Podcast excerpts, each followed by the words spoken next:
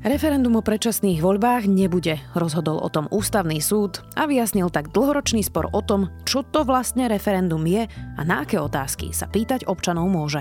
Je piatok, 9. júla, meniny má Luisa a bude dnes od rána pribúdať oblačnosť, dážď a ochladí sa na 22 až 25 stupňov. Vítajte pri Dobrom ráne. Dennom podcaste denníka Sme moje meno je Zuzana Kovačič-Hanzelová.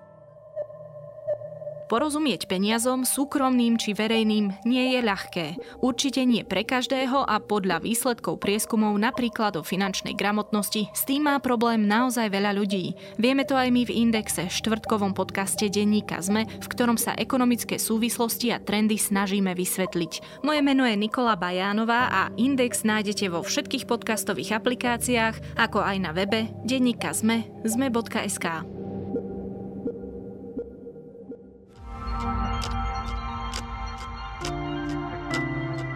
A teraz poďme na krátky prehľad správ. Na súde s Dušanom Kováčikom vypovedal aj Ľudovít Mako. Bývalý šéf daňových kriminalistov povedal, že Kováčikovi odovzdal úplatok 50 tisíc eur.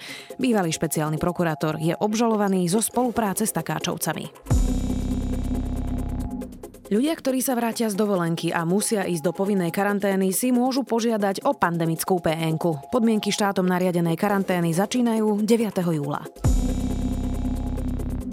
V Berlíne zbili tureckého novinára, ktorý kritizuje prezidenta Erdoána. Novinár Erk Akarer nie je v ohrození života. Už niekoľko rokov žije v exile v Nemecku. Napadli ho viacerí útočníci pri jeho byte. Novinár a jeho rodina sú po útoku pod policajnou ochranou.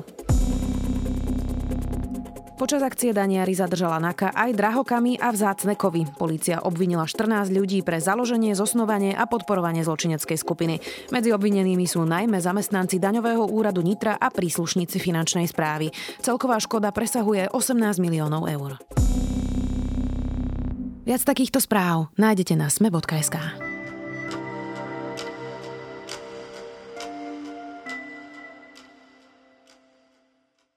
Referendum o predčasných voľbách nebude, hoci sa pod neho podpísalo takmer 600 tisíc ľudí, podľa ústavného súdu by nebolo v súlade s ústavou.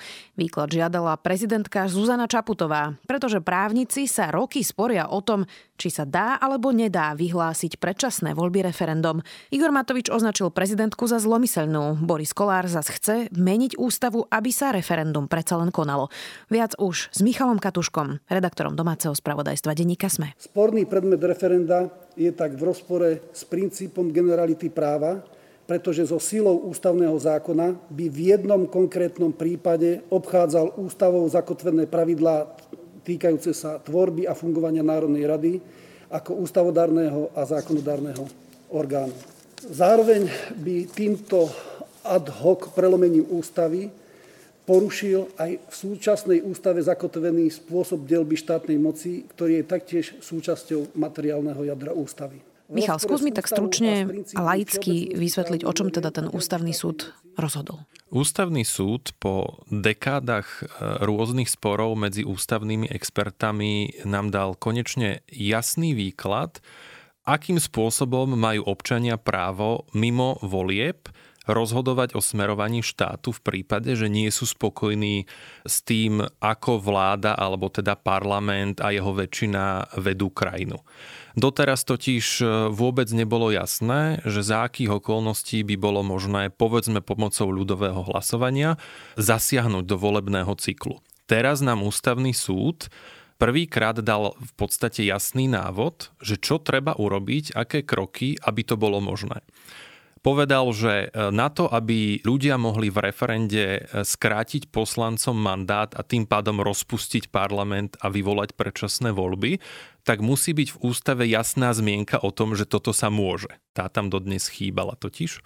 A keď sa toto urobí, tak v tom prípade už bude možné aj také referendum, ako teraz e, ústavný súd zamietol, vlastne bude možné ho urobiť v súlade s ústavou a skrátiť ktorémukoľvek parlamentu a koaličnej väčšine e, volebné obdobie. My sme ale doteraz vlastne pri každom jednom referende, okrem jedného, ktoré bolo úspešné, ale vždy sme teda diskutovali o tom, že ak by bolo úspešné, že čo by vlastne ten parlament e, mal robiť. Či by sa tým mal riadiť, či je to pre ňo záväzné, alebo si ten parlament robí, čo chce, len zoberie na vedomie, že toto si ľudia teda myslia. Mali sme tu predsa referendum, ktoré volali za rodinu, mali sme tu aj rôzne iné referendá. Takže vieme už presne povedať, že ak by bolo hociaké referendum najbližšie roky a bude úspešné, že čo pre presne teda ten parlament musí alebo nemusí robiť? To je presne odpoveď na túto otázku. Napríklad ústavný právnik Vincent Bujňák nazval víťazstvom priamej demokracie, napriek tomu, že drvivá časť opozície povedala, že je to čierny deň demokracie, lebo ústavný súd zastavil konkrétne referendum. Experti sú naopak až nadšení z toho rozhodnutia, pretože presne môžeme teraz povedať, že, že čo sa má diať. Ak by na Slovensku bolo referendum Dá sa povedať, že akékoľvek, ale hovoríme teraz o referende za e, skrátenie volebného obdobia parlamentu, tak ak by bolo úspešné a platné, čiže by sa na ňom zúčastnilo viac ako 50% voličov, čo je približne 2 milióny 200 tisíc ľudí a z nich viac ako polovica by podporili predčasné voľby, tak už by nebola polemika, že čo potom. To doteraz totiž nebolo isté, či ten výsledok ešte musia dodatočne potvrdiť aj poslanci hlasovaním, čo by vlastne znamenalo, že referendum je veľmi drahý nástroj prieskumu verejnej mienky. Jedno referendum stojí 11 miliónov eur. Ale ústavný súd nám teraz povedal, že nie, že nie je to drahý prieskum verejnej mienky, ale ten výsledok by sa automaticky musel pretaviť do zákona a automaticky by musel platiť. Čiže to znamená, že keď sa nájde dostatok ľudí a podporia, tak majú istotu, že e, tá ich snaha a aj vynaložené štátne peniaze na referendum nebudú márne, ale automaticky sa premietnú do výsledku. Dobre, ale parlament by aj tak o nejakých zákonoch teda musel hlasovať, aby prešli, čiže... Ústavný súd v zásade rozhodol, že referendum a jeho platný výsledok má silu ústavného zákona a zároveň platí, že poslanci v parlamente minimálne 3 roky po vyhlásení výsledku takéhoto platného referenda nemôžu zmeniť jeho výsledok.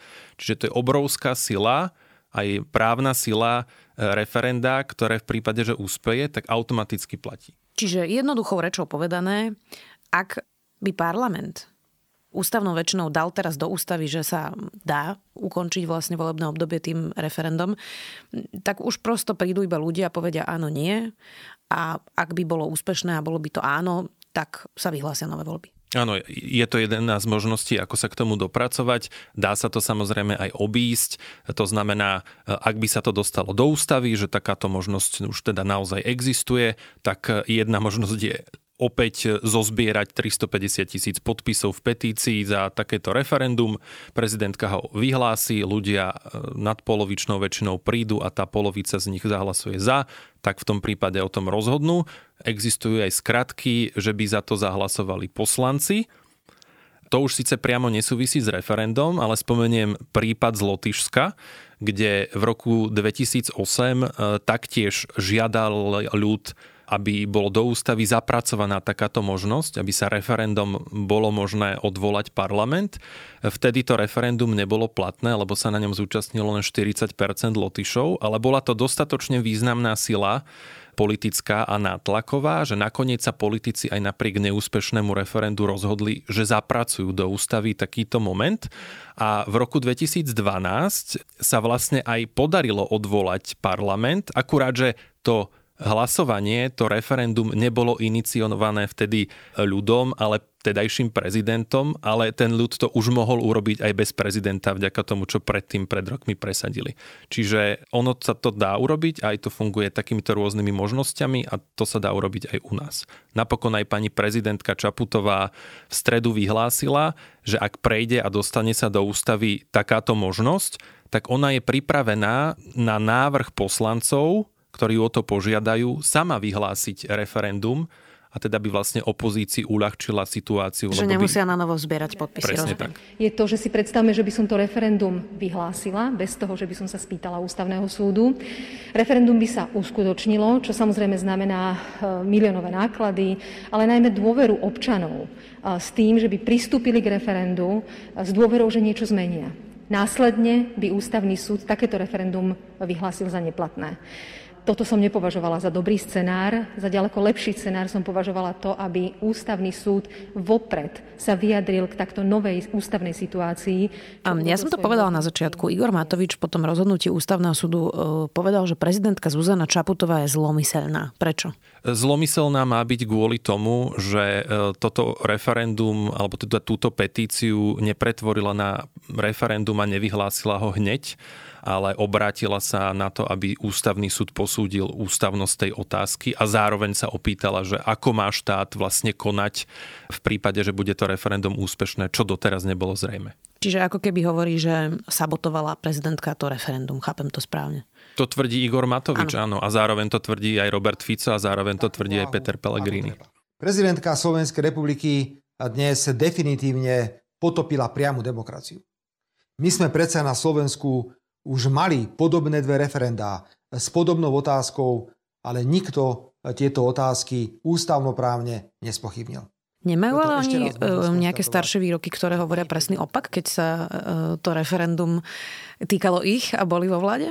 Nekonzistentnosť z vyjadrení až do očí bijúca, a to môžem použiť veľmi aktuálny až bizarný prípad, Začnem Petrom Pelegrinim, ktorý ešte bolo veľmi horúce to stredajšie rozhodnutie ústavného súdu o zastavení toho referenda a on už vlastne v tlačovom vyhlásení tvrdil, že žiada všetky parlamentné strany, najmä koalíciu, aby i hneď bol predložený ústavný návrh zákona, ktorý zapracuje do ústavy možnosť e, odvolať parlament referendum. A je veľmi vtipné, že len 8 dní predtým, 29. júna, čiže nedávno, v parlamente bol návrh poslanca Tarabu, opozičného poslanca, ktorý presne toto predkladal. Ten návrh znel, aby bolo možné skrátiť mandát poslancov okrem teda riadnych volieb aj, aj tým, že by si ľudia v referende odhlasovali skrátenie volebného obdobia. A Pellegrini bol poslancom, ktorý nezahlasoval za. On sa zdržal toho hlasovania. Treba povedať, že jeho kolegovia, pani Saková, pán Erik Tomáš, jeho poslanci za hlas zdvihli ruky za, ale on bol proti. A on niekoľko dní neskôr sa z neho stal horlivým zástanca úplne rovnakého textu. Čiže to je ako keby prvé protirečenie, čo sa týka Igora Matoviča.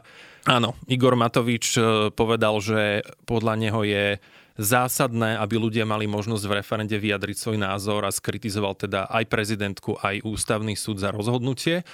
Je ale faktom, že v predvolebnom programe obyčajných ľudí, ktorého je líder, pred voľbami je uvedené, že síce chcú znížiť kvórum na platnosť referenda na 25% z tých 50, ako je to dnes, ale zároveň sú za to, aby zakázali skracovanie volebného obdobia referendum, aby to ľudia nemohli urobiť. Čiže tam je obrovský obrad v tom, čo je napísané na papieri a v tom, čo povedzme po roku aj niečo vyhlasuje ten istý človek.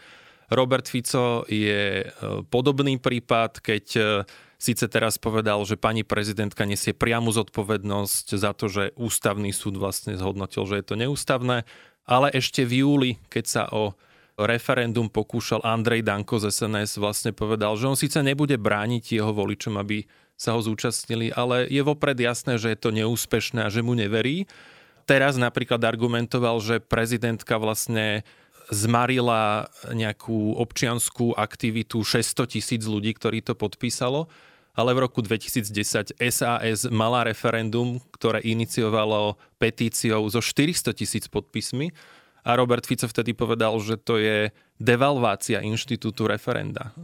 Napriek tomu, že aj vtedy to podpísali stovky tisíc ľudí. Čiže tá nálada a názory medzi politikmi vo vzťahu k referendu sa mení podľa politických tém, volebných období, toho, či sú v opozícii alebo v koalícii. A jednoznačne z toho vyplia, že to skôr ich politický nástroj na presadzovanie záujmov ako nejaký občianský nástroj, ktorý chcú z dobrej vôle vo vzťahu k demokratickému zriadeniu presadzovať. Mm, ty si teda hovoril, že poslanec Staraba pred niekoľkými týždňami predložil takýto návrh. V parlamente ale predsa sú pravidlá, že nemôžeš rovnakú vec predkladať za sebou, ale teda môžeš to až o 6 mesiacov predložiť. Tak keď teraz hovoríme o tom, že poslanci by mohli prijať zmenu ústavy, logicky asi až o 6 mesiacov, nie? Áno, pán poslanec Staraba tento návrh nie predložil, ale hlasovalo sa o ňom 29. júna. a neprešiel. To znamená, že najbližšie napriek aktuálnej horlivej snahe aj pána Pellegriniho presadiť okamžite takúto zmenu, to bude najbližšie možné až 29. decembra, čiže na konci roka. Chcem navrhnúť a dať procedurálny návrh, aby sme upravili zákon tak, aby sme mohli vypísať toto referendum, urobila by to Národná rada, prijali by sme takýto zákon, pani prezidentka by ho e, toto referendum vypísala a v septembri, oktobri, možno v novembri, ako by sme to stíhali, by toto referendum mohlo byť. To znamená, že ja urobím všetko preto, aby sme ľudí nesklamali, aby sme nie len teraz kvôli tomuto odvolávaniu alebo skracovaniu volebného ale aj do budúcnosti, aby ľudia mali možnosť sa vyjadriť a nebolo ani v budúcnosti ľuďom bránené takéto referendum zvolať, ako sa k tomu stavia koalícia? Je reálne, že by to na konci roka prešlo? Na to treba 90 hlasov, e, ústavnú väčšinu. E, Boris Kolár povedal, že teda to predloží. Za ľudí sa skeptickejší, čiže ako to vyzerá?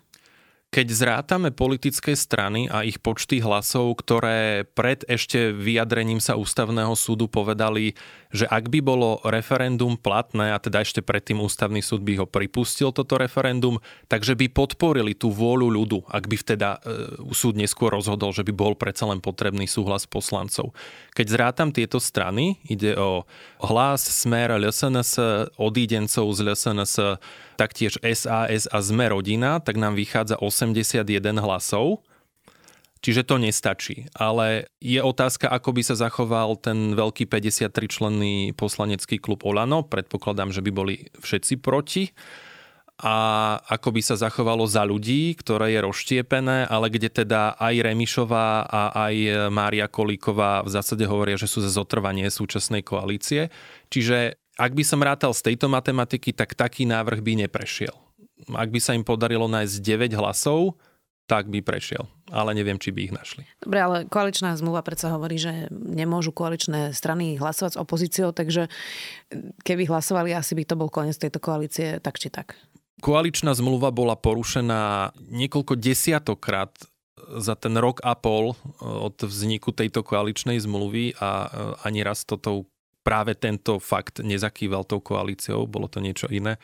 Čiže nie som si až taký istý, že by to tak bolo, aj keď je pravda, že samozrejme podporením priameho nástroja na predčasný koniec vlády by mohol byť samozrejme tým spúšťačom. A zároveň, ak si zoberieme tie časové reálie, že parlament by vlastne najskôr mohol rozhodovať teraz o takomto ústavnom návrhu až koncom roka, to znamená, že kým by sa zozbieralo tých 350 tisíc podpisov, to by zase trvalo nejaký čas a povedzme, že to referendum by najskôr mohlo byť o rok v lete, niekedy povedzme v máji, v júni, čo je vlastne rok a pol pred parlamentnými voľbami. To referendum by sa uskutočnilo, povedzme, že by bolo platné a potom vlastne predseda parlamentu má pol roka na to, aby vyhlásil predčasné voľby, takže rozdiel medzi tými predčasnými voľbami a tými riadnymi bolo už iba niekoľko mesiacov. Takže tam sa zase môžeme pýtať, že to už bude asi zrejme politický kalkul, či sa to tým hráčom v koalícii oplatí, dobojovať to skôr a rozdať karty od znova alebo nie. Zatiaľ by som si typol, že by išli do toho skôr, veď napokon aj Richard Sulík povedal, že, že on by podporil urýchlený koniec vlastného mandátu a išiel by hlasovať, takže takto.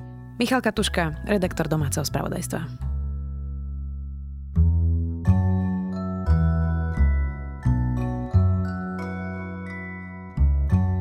Stále mladší a mladší ľudia si pýchajú botox. Je to prevencia vrások? Je to dobrý nápad? A nevymyká sa to z rúk ľuďom, ktorí s botoxom začnú v 20 môj zaujímavý tip na záver je článok New York Times o botoxe. Nezabudnite, že dnes vychádza aj Piatoček a Tech FM. V sobotu sa môžete tešiť na nový klik a v nedelu vychádzajú obľúbené dejiny. Dobré ráno pre vás okrem mňa každý týždeň pripravuje aj Jana Maťková, Nikola Bajanová, Tomáš Prokopčák a za produkciu Kristýna Janččová, Viktor Hlavatovič, Kristýna Hamárová a Dávid Tvrdoň. To je na dnes všetko. Do počutia opäť v pondelok.